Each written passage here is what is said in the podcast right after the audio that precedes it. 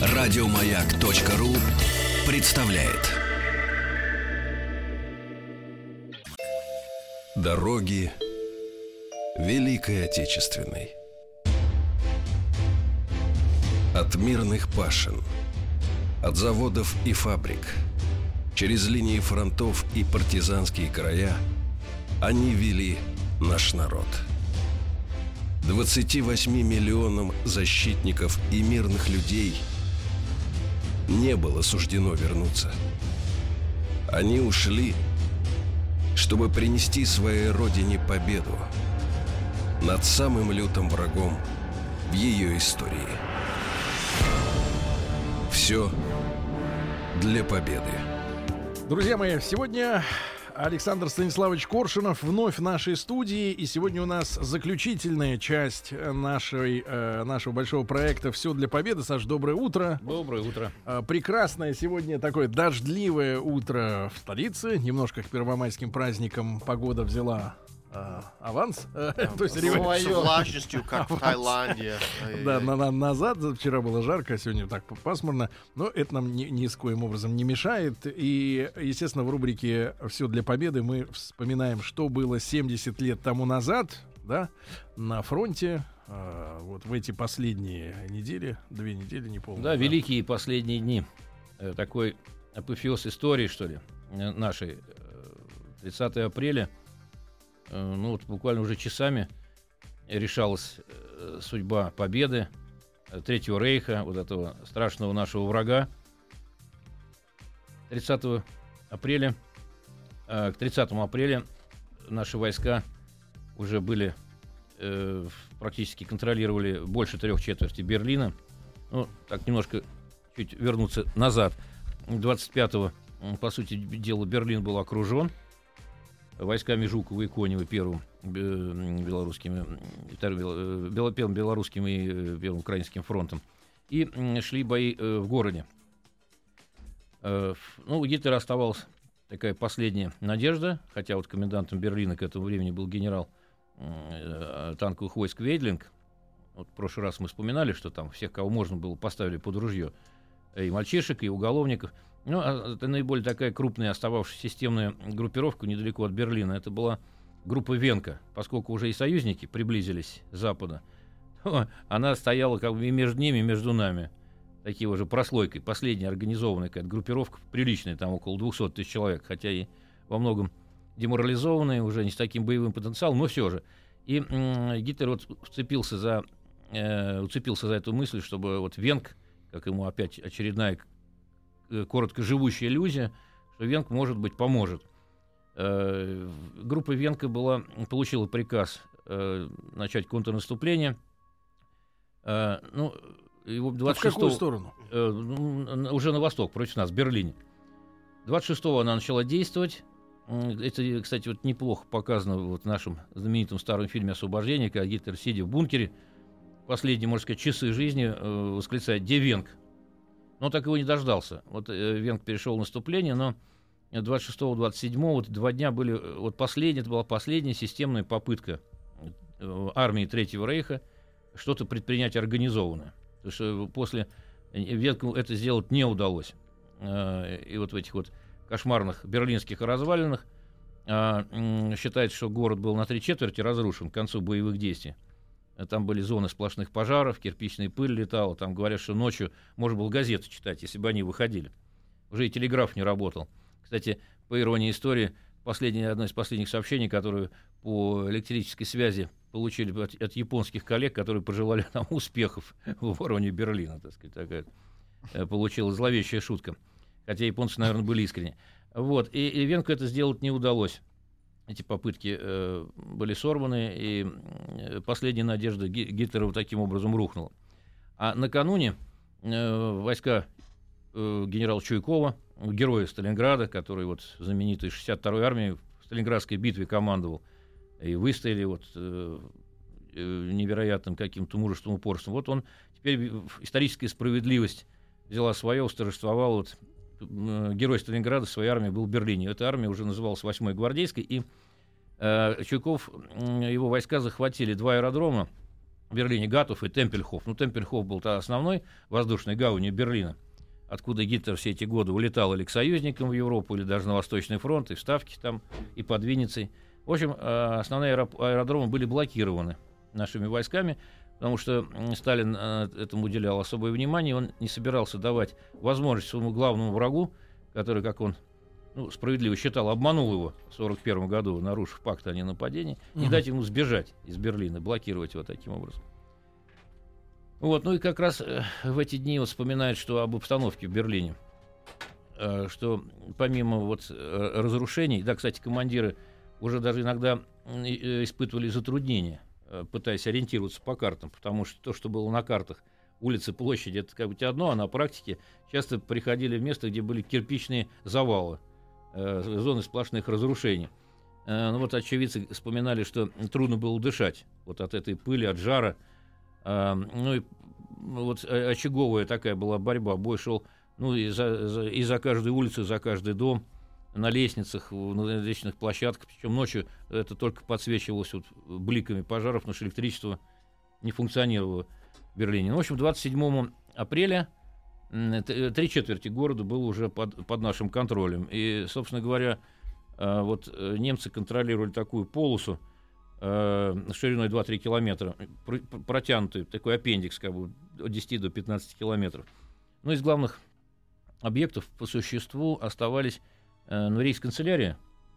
Но она, это, это был реальный, так сказать, важный политический объект, потому что там э, вся эта публика находилась ну, всего считается вместе с охраной, с обслугой, с адъютантами э, около 600 человек. Ну и э, была э, тоже охрана, причем, что любопытно, вот последние дни есть такая информация, что э, ну, последними, так сказать, защитниками вот рейс-канцелярии одно время была принята такая ну, история, что якобы подводники Дёницы. Ну, мне кажется, это сомнительным.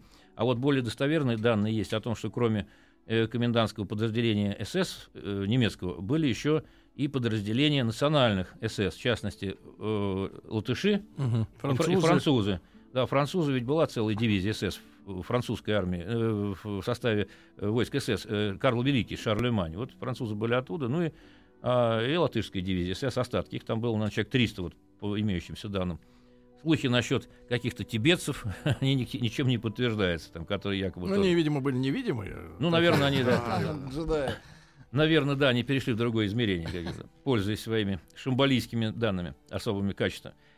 А, и как раз вот 29-го Гитлеру доложили, что а, русские войска находятся ну, где-то уже чуть не в квартале от рейс-канцелярии. Да, и из объектов важных оставался еще Рейхстаг. Конечно, он имел ну, символическое значение, потому что все-таки парламент, но это одно из самых тогда высоких, а может быть и самое высокое здание в Берлине того времени. Э, поэтому здесь было важным таким символическим действием, а, и эта мысль возникла заблаговременно, водрузить на нем наш флаг красный. Причем э, вот трудности подхода к Рейхстагу. Во-первых, сам Рейхстаг, очень здание построено в конце, второй половине XIX века, э, с мощными толстыми стенами – Э, и, вообще говоря, там за все время борьбы за это здание там было несколько тысяч обороняющихся. Э, там две с половиной тысячи погибло, и около двух тысяч было взято в плен. То есть это не просто домик, да, там, где сотни человек стреляют через окна. И трудность подхода к нему была в том, что с трех сторон он как бы окружен рекой Шпрее, угу. а к тому моменту мосты были разрушены, кроме одного. А лобовой подход э, оставался только, и основной вход был заложен кирпичной кладкой с оставлением бойниц. Но прежде чем к нему добраться надо было, то по дороге надо было взять еще один объект. Ну, его часто именуют домом МВД, но на самом деле в Германии было Министерство э, безопасности. Э, вот, э, тоже старинное такое мощное мрачное здание. Вот его взяли тоже прямым штурмом, подавив артиллерии вот огневые точки, оно было взято. Оставалось вот этот вот Рейхстаг взять. Эм, ну, естественно, э, группы э, с красным флагом были заготовлены заранее, и не одна. Причем энтузиазм был таков, что даже по собственной инициативе в отдельных ротах и батальонах ну, готовили такие импровизированные флажки. Угу. Вот какой-то, заняв важный объект или пристройку. Ну, поэтому потери были приличные. И вот очевидцы вспоминали, что иногда вот на этой площади перед Рейхстагом, перед главным входом, который атаковали после обстрела.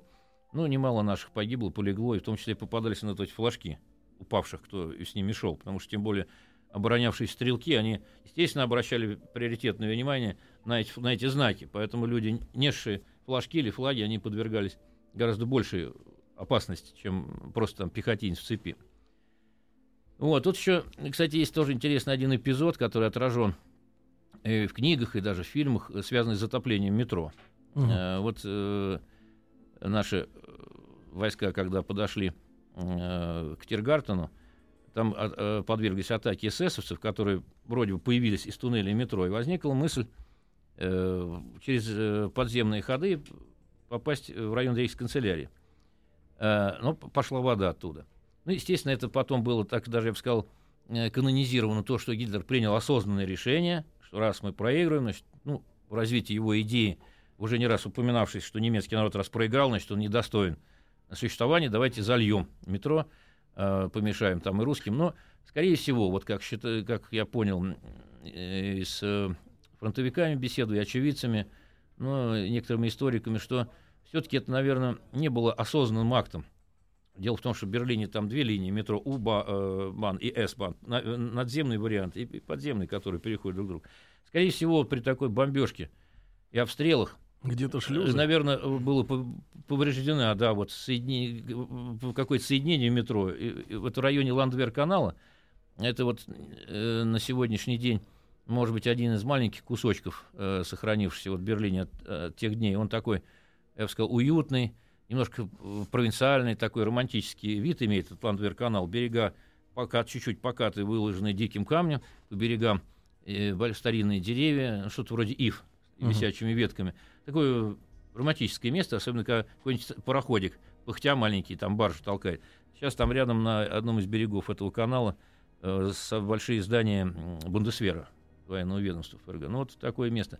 Э, видимо, все-таки э, это было, произошло не запланированно. Ну, конечно, какое-то количество людей погибло, потому что в метро прятались и раненые, и женщины с детьми. За, утонули? От бомбежек, да, какое-то количество, да. Ну, называется очень разброс цифр очень большой. Ну, в общем, история смутная, э, происхождение вот этого затопления. Но, во всяком случае, она вот у нас была канонизирована, как вот в этом знаменитом фильме «Освобождение. Последний штурм», когда вода э, поступает, спасает наши, уже и, и немцы бросают, не, не обращают друг на друга внимания, сообща вытаскивают вот мирное население из метро. Э, но, кстати говоря, Э, как раз вот в эти дни в районе того же Ландвер-канала э, был случай, когда наш солдат, вернее, сержант Николай Мусолов в одном из горящих домов вынес трехлетнюю девочку. И вот этот эпизод, казалось бы, ну, может быть, он во время войны стандартный, но так уж судьба распоряжается, что люди, совершившие подобные действия, они остаются безвестными для истории, а другие наоборот. Ну, так уж судьба распорядилась, что Масолов, вот сержант, он стал известен, потому что Э, э, вот этот случай э, лег в основу идеи памятника в Трептов парке, где солдат, разрубая мечом свастику, держит на руках девочку. Вот, собственно, это отражен вот этот эпизод боев за Берлин. На Рейхстаге тоже об обороне. Некоторые очевидцы вспоминали, что там еще определенная сложность была в том, что некоторые помещения имели выходы в виде бронированных дверей, которые закручивались изнутри, ну, наподобие отсеков в подводных лодках. Их очень трудно было. И стрелкового оружия они не поддавались. Э, но эти э, двери, оказывается, вели некие ходы. Там считалось, что есть подземная ветка. Спецметро? Железнодорожная, да, тип спецметро, которая выводила э, в пригороды Берлина, за город уже уходил. Ну, видимо, поскольку электричества не было, наверное, и поезда не ходили, но возможность пешком, наверное, выбраться была. Тем более, что вот эти двери Бывали случаи, когда они периодически неожиданно открывались, и оттуда эсэсовцы э, делали вылазки короткие на тех солдат, которые находились уже в Рейхстаге. Бросали гранаты, делали выстрел, двери закрывались. Ну, потом их удалось блокировать, э, в конечном счете, эти, эти двери. И, э, ну, говорят, что разные группы знаменщиков э, пробивались наверх. Ну, по крайней мере, вот история зафиксировала двух. Егорова и Кантарию, которые э, вот, э, 1 числа, или даже вечером 30, 30 апреля, выдрузили на вот этих огромных статуях коней на крыше Рейхстага флаг, воткнув в копыта, там, пробитые осколком древка. Ну, видимо, Сталину было приятно, что один из э, водружавших знамя его соотечественник, Кантария. Земляк. Земляк. Ну и, собственно, 30 апреля, вот как раз сегодня, 30 апреля, ровно э, 70 лет назад, прекратил свое земное существование Гитлер. Вчера как раз свадьбу отпраздновал. Да, 29-го, наконец-то, э, он выполнил старую э, мечту Евы Браун. А почему он столько лет не женился на ней?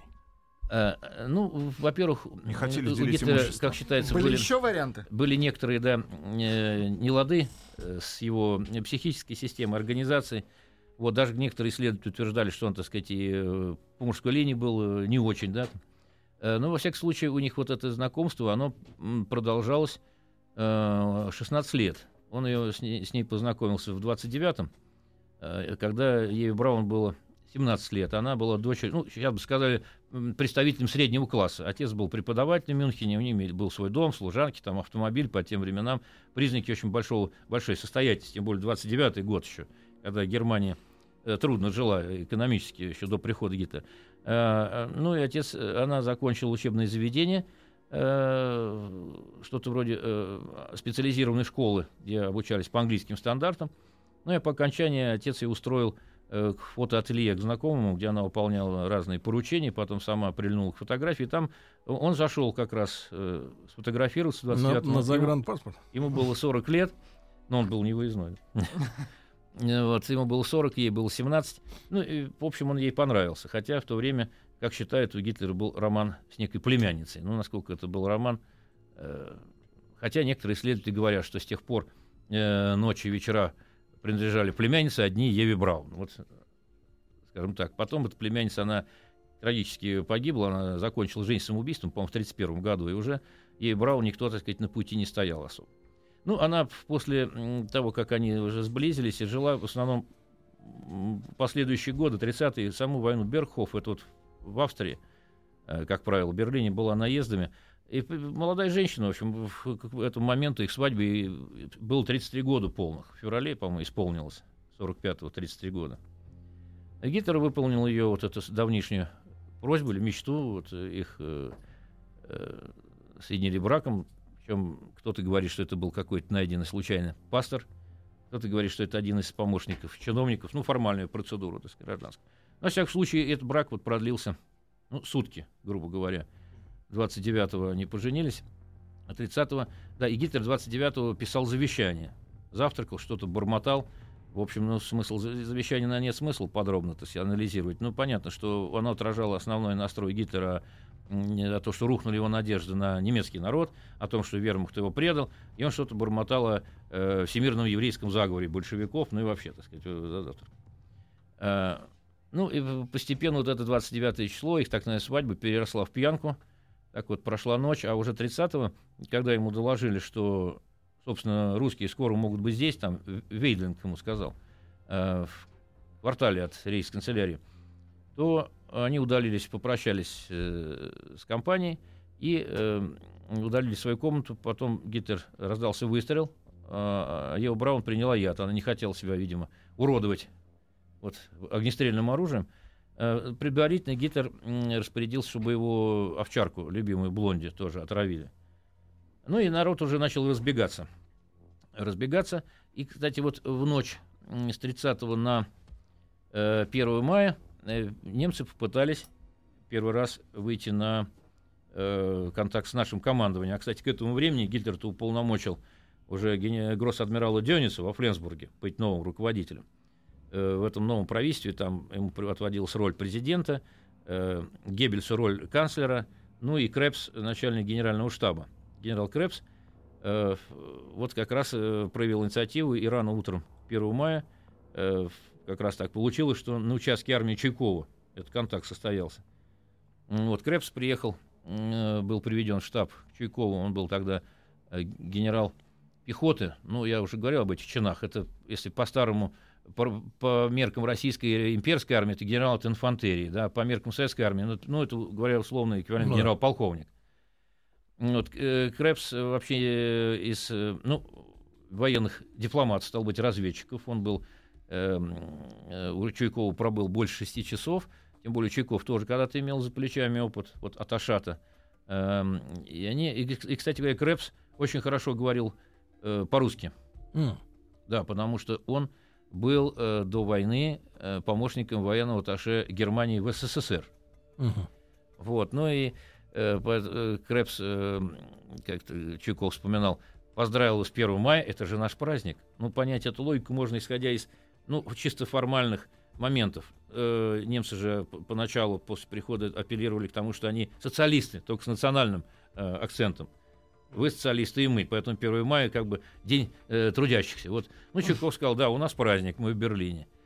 Э, Крепс, ну, то ли немножко, понятно, что человек находится в такой критической ситуации, побежденный у врага, вынужден там просить э, каких-то уступках. Ну и, может быть, психологически ему было это непросто. И он почему-то, э, к удивлению Чуйкова, стал вспоминать, как он тоже бывал на первомайских демонстрациях в Москве.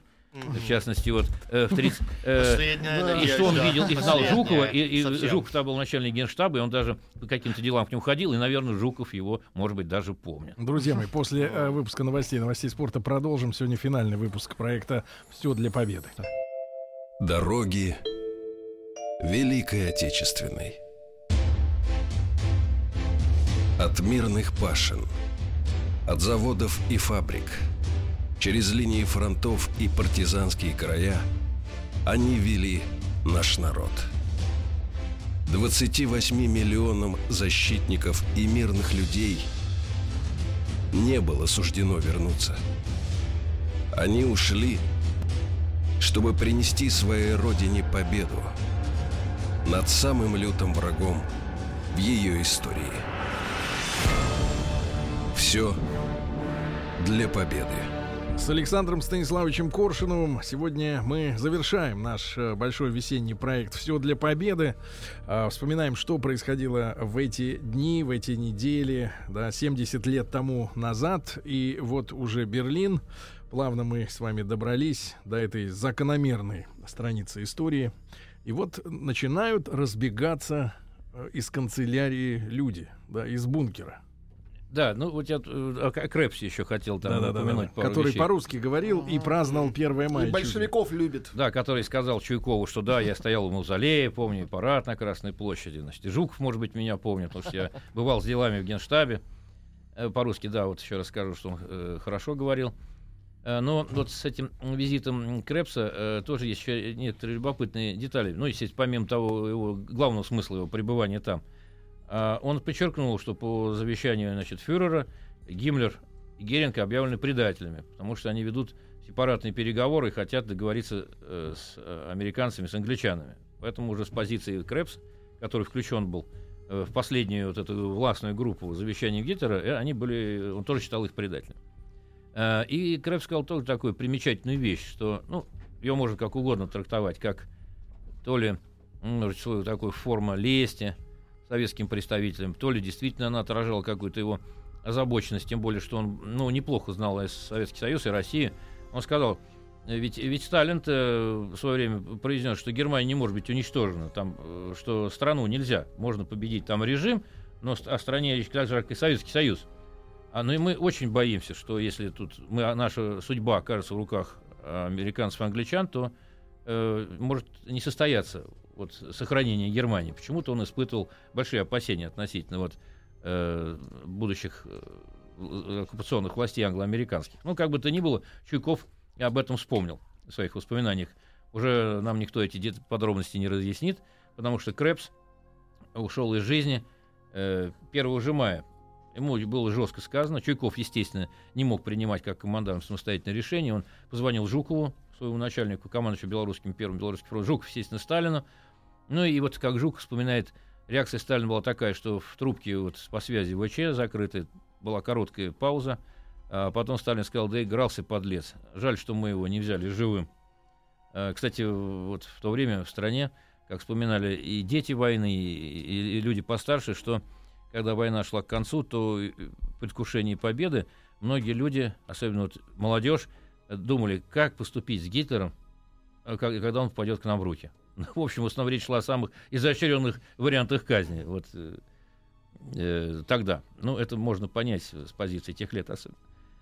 Эм, ну и Крепсу был передан ответ самый верх, жесткий, только полная капитуляция. Никаких переговоров, если вам дается срок очень короткий, там меньше суток, и если вы не согласны, то мы будем действовать дальше. Вот, Крепс э, успел, э, да, Чуйков э, спросил его, не был ли он в Сталинграде. Ну, кстати, иногда упоминается, есть такие упоминания, что якобы Крепс был тоже в Сталинграде, вот в 42-м, 43-м. Везде был. Э, но э, я, например, не, не вижу подтверждения этой информации, потому что сам Крепс Чуйков тогда ответил, что я возглавлял отдел, ну, отдел боевой подготовки у модуля. Модуль в те времена, если не ошибаюсь, в 43-м начале он был на, на участке Западного фронта, где на то время восстановилась некая длительная стабильность. Вот район Вязьмы, когда немцы отодвинули от Москвы, вот там, собственно, несколько лет э, фронт был стаби- более-менее стабилен. Вот. Э, и успели они еще, как Чайков пишет, выпить немного коньяку. Э, Крепс, уходя, как-то вот это дело не очень... Дело виловато, и несколько раз возвращался под тем предлогом, что он что-то забыл. То какие-то бумаги, то потом какую-то полевую сумку, хотя он пришел без нее. Ну, есть предположение, что у него были колебания, а не сдаться ли вот немедленно.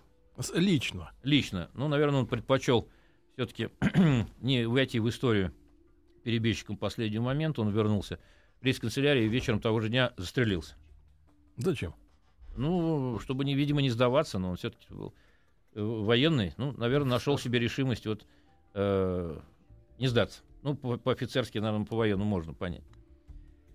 А, вот после смерти э, Гитлера оставался уже только в бункере канцелярии Геббельс, ну, его семья, его дети. А уже э, вот Крепс был э, 6 часов у Чуйкова, там э, с полчетвертого утра почти до 10. Э, ну, а уже в начале седьмого вечера войска 5-й армии Берзарина начали уже штурмовать уже последний вот этот оплот нацизма и остатки Третьего рейха политического, самой рейхсканцелярии. И тогда Геббельс э, приказал врачу э, отравить детей, э, чтобы они не доставались тоже. Э, причем детям сказали, что доктор им сделает сейчас укол, от которого они никогда не будут болеть. Ужас. Ну и сам он с своей э, женой Магдой тоже э, приняли яд и, в общем, тоже ушли из жизни. Это вот как раз к вечеру первого, первого числа. Ну, народ стал разбегаться. Есть версия, что якобы э, там и, некая моторизованная колонна прорвалась и ушла из города, будто бы это был Борман. Но я лично считаю, что Борман значительно раньше свинтил оттуда. Вот. Так что э, началось вот такое же обрушение и сдача потихонечку немцев в плен. Тогда же там были многие наши известные деятели культуры, литераторы вот, в, в, э, Берлине. Там Майя. Был, Майя, и Симонов был, и Василий Гроссмут. Они вспоминали, как пошла вот эта сдача, что из подвалов э, и Рейхстага, и домов начали выходить пленные, в том числе вот эти мальчишки и пожилые люди из фолькштурма. Вот они молча складывали оружие, э, строились в колонны, причем было немалое число людей, видимо, кто сбрендил, без причины смеявшихся. Были такие ну, житейские картинки, вот, касающиеся биографии маленького человека на войне. Там какой-то солдат сидел немецкий, обнявшись с медсестрой, и не обращали ни на кого внимания, там, может быть, напоследок, прежде чем в плен он попадет. Э, в городе э, на улицах лежали, ну, конечно, кошмарное было зрелище. Вот и Симон вспоминал, что нагромождение э, техники, э, раздавленные жести автомобилей, сгоревших танков, огромное количество трупов, причем не просто, а там даже сотни трупов, раздавленных танками, например. Вот такая вот инфернальная картинка. Плюс это на фоне пожаров больших по городу наши танки ездили. Э, вот эта сдача постепенная пошла. Э, но 2 э, мая по существу уже настало, и бои в основном прекратились, кроме отдельных выстрелов. Вот один из, из наших ветеранов, он был старшим лейтенантом, командир роты, Нечапаренко, он вспоминает, что к ним приехал комдив, э, на радостях дал им дополнительных денег. Там наши финорганы военные, видимо, располагали некой валютой. Uh-huh. Еще потом речь шла о деньгах оккупационных. Ну, в общем, э, выдали солдатам деньги, но, как этот старший лейтенант вспоминает, он говорит, я получал там прилично, ну, пересчете там на какие-то э, оккупационные марки, он говорит, я получал там что-то 500 или 600 э, солдаты и сержанты 200-300. Ну, для сравнения, там в эти дни э, открылась даже потихонечку открылась барахолка uh-huh. около Бранденбургских ворот. А, и, и, и некоторые немецкие ловчонки стали работать, потому что ну, война войной, там а, мелкие хозяева, им надо как-то думать о, о выживании.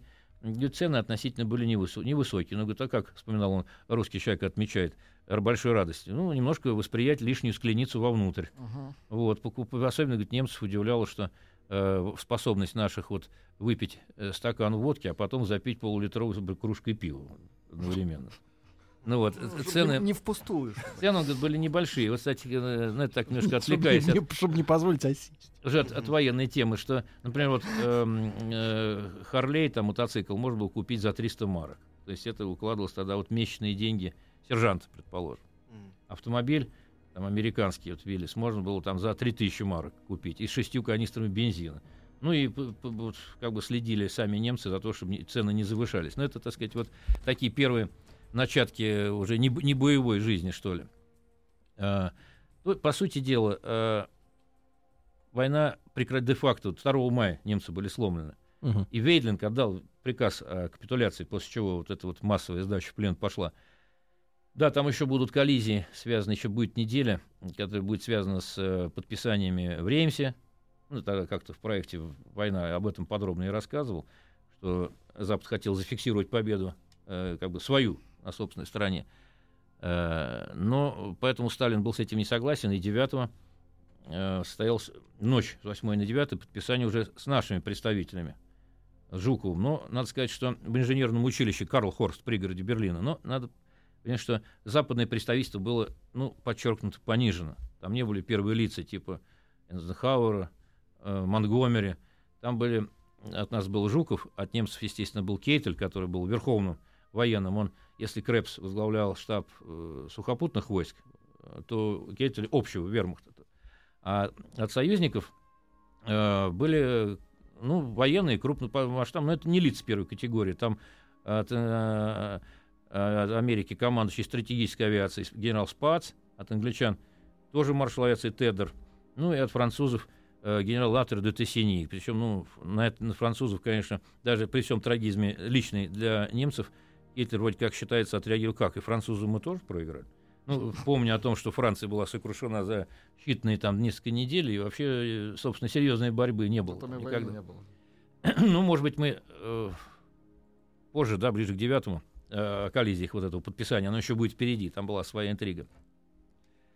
Э, ну, вот э, так, по сути дела, активная фаза войны или борьбы закончилась. А вот э, может быть, о потерях вспомнил. Ну, да. вот сейчас последние годы, начиная с перестройки, идут там дискуссии, кто чего мы потеряли во время вообще всей войны. Но надо сказать, что там одно время было даже соревнование. Там 20, нет, 30 минут, нет, 40, нет, 50. Есть такая особенность человеческой психологии, что она негатив воспринимает более, с большей достоверностью, чем позитив. Но вот последние, последние данные, уточненные там, что, вообще говоря, если назвать демографические потери войск, если начнем с военных, наших и немецких, были примерно сопоставимы. Э, демографически, то есть это потери убитыми, ранеными, умершими от ран, э, попавшими в плен или умершими в плену, э, то вот, значит, демографические потери советских вооруженных сил безвозвратные, 8 э, миллионов 670 тысяч человек примерно. Вот, ну там можно их в разбивку назвать, сколько там умерло от ран. Причем надо иметь в виду, что в плену немецком умерло гораздо больше наших пленных, чем немецких пленных в нашем плену. Э, в нашем плену умерло около 300 тысяч пленных за войну. В, э, немецком больше 3,5 миллионов. Уже даже вот в первые годы войны, по-моему, к Сталинграду, уже полтора миллиона красноармейцев, попавших в наиболее тяжелые месяцы войны в плен, погибли от бескормицы, от жестокого обращения. А, собственно, потери вермахта как такового порядка там 6 миллионов, их союзников миллион семьсот. Ну, вот, э, румын, итальянцев. Э, ну, того э, примерно так же, да. Примерно, примерно, да. Ну, чуть побольше у нас, видимо. Но в основном э, это потери наши больше за счет и мирного населения, которое тоже миллионы несколько погибло в тылу, и от репрессий карателей, и угнанных в Германии, там, погибших, умерших от бескормицы, от плохих условий. Какую же цифру, есть, какой же цифре вы склоняетесь? Ну, все-таки, наверное, 28 миллионов армии и мирного населения, наверное, да, ближе. Э, немцев там э, где-то 11 миллионов вместе с гражданским населением армия. В целом, да, больше, потому что мы же не относились к мирному населению как к нашему. Это вот повышенная жестокость вообще отличала э, европейских вторженцев к нам во все времена, так сказать Но, э, в общем, э, за, тут помимо человеческих потерь можно еще вспомнить и э, материальные, что из себя вот Советский Союз представлял на тот момент. Ведь э, вот материальный ущерб, если сравнивать э, советский и э, стран союзниц, то ну, считается, что 30% национального богатства СССР. Мы потеряли. Мы потеряли. Александр да. Куршунов в специальном проекте «Все для победы». Дороги Великой Отечественной. От мирных пашин, от заводов и фабрик, через линии фронтов и партизанские края они вели наш народ. 28 миллионам защитников и мирных людей не было суждено вернуться. Они ушли, чтобы принести своей родине победу над самым лютым врагом в ее истории. Все для победы. Итак, все для победы, завершающая наша сегодняшняя беседа об этом, да. Саш и Александр Станиславович Коршунов у нас в студии. Саш, в итоге э, материальные uh-huh. потери, да? Да, вот э, сказал, что э, до 30% э, это национальное богатство вот, утрачено Советским Союзом в ходе войны. И вот для сравнения, э, э, США 0,4% национального богатства. Ну, вообще во всей Второй мировой войне, включая войну с Японией. Англия около 1%. Ну, если материализовать это вот в каких-то объектах, э, предметах конкретных, это более около 1800 городов, 70 тысяч деревень уничтожено полностью. Э, Крова лишилось 25 миллионов человек. Но на этой территории практически э, разрушены были все промышленные предприятия. 65 тысяч километров железных дорог. Ну, разграблено огромное количество музеев и библиотек. Я как-то упоминал, вот по данным наших специалистов, их можно оценить на колоссальную сумму 100 миллионов э, червонцев царской чеканки. То есть это требует сложной системы конвертации, даже ну, помрачительную цифру трудно представить. Но, э, в общем-то, это была, конечно, даже если оставить в стороне эти материальные потери, это считают, что вот наше величайшее сокровище, может быть, которое по значению, победа сама, которая превосходит может, по значению материальные сокровища, которые хранятся в России в виде музеев, золотых, алмазных фондов, потому что э, э, эта война и победа в ней, и память о ней, она позволяет сохранить в поколениях э, представление, как сейчас говорят, позиционирование, кто мы такие вообще в этом мире, в этой истории. Откуда мы вышли, куда мы идем, э, почему к нам так относятся да, веками, э, э, какие смыслы движут истории – а с чем приходили вот эти люди, которые, ну, я имею в данном случае Третий Рейх, это последнее, а с чем приходили их предшественники? И когда ты об этом задумаешься, это помнишь, то оказывается, что настолько все плотно склеено и переплетено, что на поверхности могут быть новые терминологии, которая меняется от поколения к поколению, новые модные словечки, термины, какие-то новые э, социальные концепции, индивидуализм там, или вот э, э, гедонизм – Э, которым пытается увлечь там в современном мире простого человека. Но если вы это помните, то э, вы тогда будете не, не сворачивать с пути. Ведь, кстати, единственное, я скажу, вот, что, на мой взгляд, Владимир Владимирович Путин вот, в своих выступлениях, когда он говорил о том, что веками э, России пытались починить, это, этой практики не одна сотня лет. Ведь, по сути дела, он сказал то, что за, ну, за сто с чем-то лет ни один э, российский или советский руководитель, правитель не говорили – Потому что, скажем, э, вот в советское время говорили, отсекая вот историю до 17 года, говорили только о истории вот уже советской России, основанной на марксистском мировидении, представлении о солидарности трудящихся, о борьбе с капиталом, вот, о противоречии с капиталом. То есть все это было, так сказать, за деревьями не видели леса. И вот, по сути, он сказал только об этом, склеил вот эту историю воедино и показал, что да, это происходит в силу причин того, что Россия богата, что и это мощный конкурент, поэтому независимо от строя социальной системы в ней, она будет представлять объективно э, ну, противника, его будут рассматривать как противника. А о том, что вот сейчас мы это видим, особенно на примерах сегодняшних, сегодняшних дней, когда против нас и санкции, там и военные приготовления. Хочется вот вспомнить в этой связи стихотворение Пушкина, которое гораздо ближе к нам оказывается по, по меркам сегодняшних дней, клеветникам России, где они заканчивают словами «Так высылайте же витии своих разгневанных сынов, есть место им в полях России среди нечуждых им гробов. если уж речь зайдет о войне. Саша, Вот спасибо надо вам. Спасибо вам огромное. Александр Станиславович Коршунов. Друзья мои, если не удалось послушать, э, сделайте это в подкастах на сайте радиомаяк.ру. Когда вам будет это удобно, Александр Станиславович, спасибо, Спасибо, вам огромное. спасибо. Спасибо. Еще больше подкастов на радиомаяк.ру.